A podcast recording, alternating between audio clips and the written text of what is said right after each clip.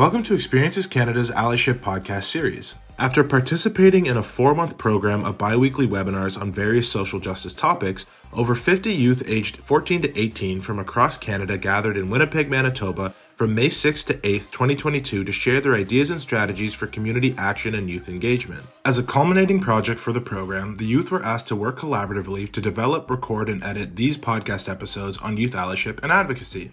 We are excited to share their work with the world and provide them with a platform to amplify their voices. Enjoy! Everyone knows that as a population, our mental health has worsened over the course of the pandemic. But do you know to what degree our mental state has actually changed?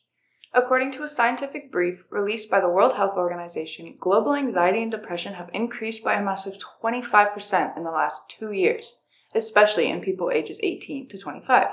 Hello, everyone. Thank you for taking your time out of your day to listen to this podcast.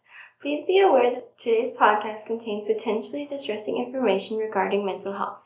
If you or anyone around you is experiencing any mental health issues, please refer to the screen or the Canadian Suicide Prevention Services. Hi, I'm Candice. I'm Wynn. I'm Hana. And I'm Dom. And today, in this podcast, we'll be focusing on anxiety and depression. But please note that this does not mean that there aren't so many other mental health disorders that exist, nor are they any less important. From the sound of it, teenagers have a lot of mental health issues. Do you think it has something to do with school, or is it just like teenage stuff? I'm so glad you brought this up. The Organization of Economic Cooperation and Development actually created a survey for high school students which found that students with higher levels of academic related stress also report lower well being in general. The organization also found that on average across countries, 66% of students reported feeling stressed about bad grades, while 59% of students reported that they often worry that taking a test will be quite difficult. 66%? Wow, that's really high. Yes, in Canada, people aged 15 to 24 are much more likely to experience mental illness than any other age group.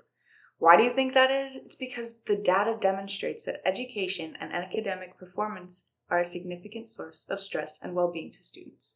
That's insane. How many people are we actually talking about? Well, by age 25, approximately 20% of Canadians will be diagnosed with a mental illness. Just for a little comparison, if you were in a high school classroom with 25 students, on average, five of them will most likely be struggling with either depression, some type of anxiety disorder, substance abuse, personality disorder, or even psychotic disorder. Jeez, that's a lot of kids. Since we talk about how school affected our mental health, let's also make a point of online school and the effects of the pandemic. Studies have found that students' learning and academic achievement have been negatively affected. Children and youth are now moving and playing less at school and in their communities than before COVID. This has had immediate collateral consequences on their development, including their mental health. On top of that, only less than 20% of people who are struggling will actually reach out and then receive the appropriate treatment for their issue. That's not a lot of people, so how can we help them in their day to day lives? That is such a great point. As an example, coping skills can help you improve your mental well being and get you through difficult emotions, but are not to, meant to be done by themselves. For any coping skills to work on yourself, they need to be done used together with emotional processing skills and self care. Coping skills can be healthy and unhealthy.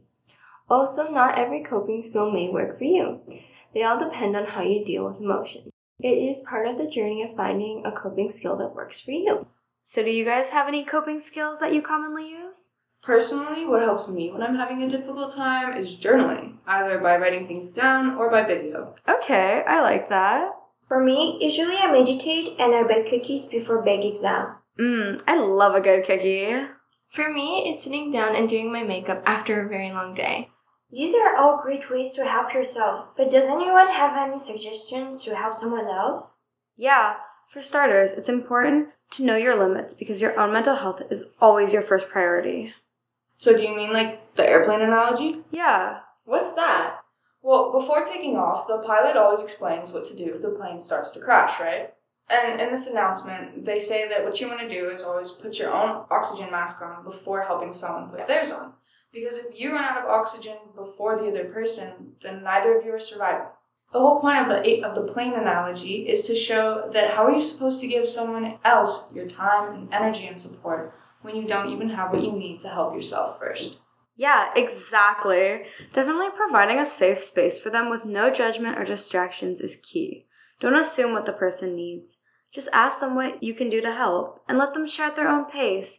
You can try and offer them professional help, and you can remember that helplines are always there to support you if you have any more specific concerns. So, what we want to do by this is normalize mental health. Acknowledge your symptoms and emotions. They are part of being human. Don't disregard them, and if you need, seek out help.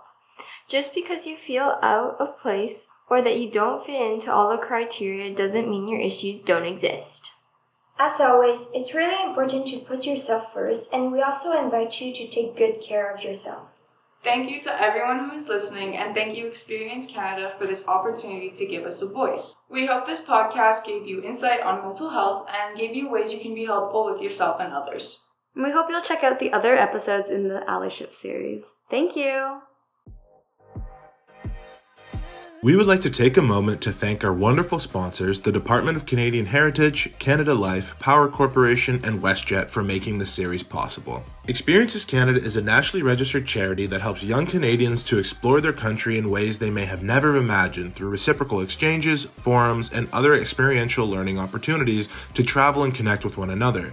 Please visit our website, www.experiencescanada.ca, for more information on our programs. Be sure to check out the other podcasts in our allyship series and learn alongside us as we work towards becoming better allies in all aspects of our lives.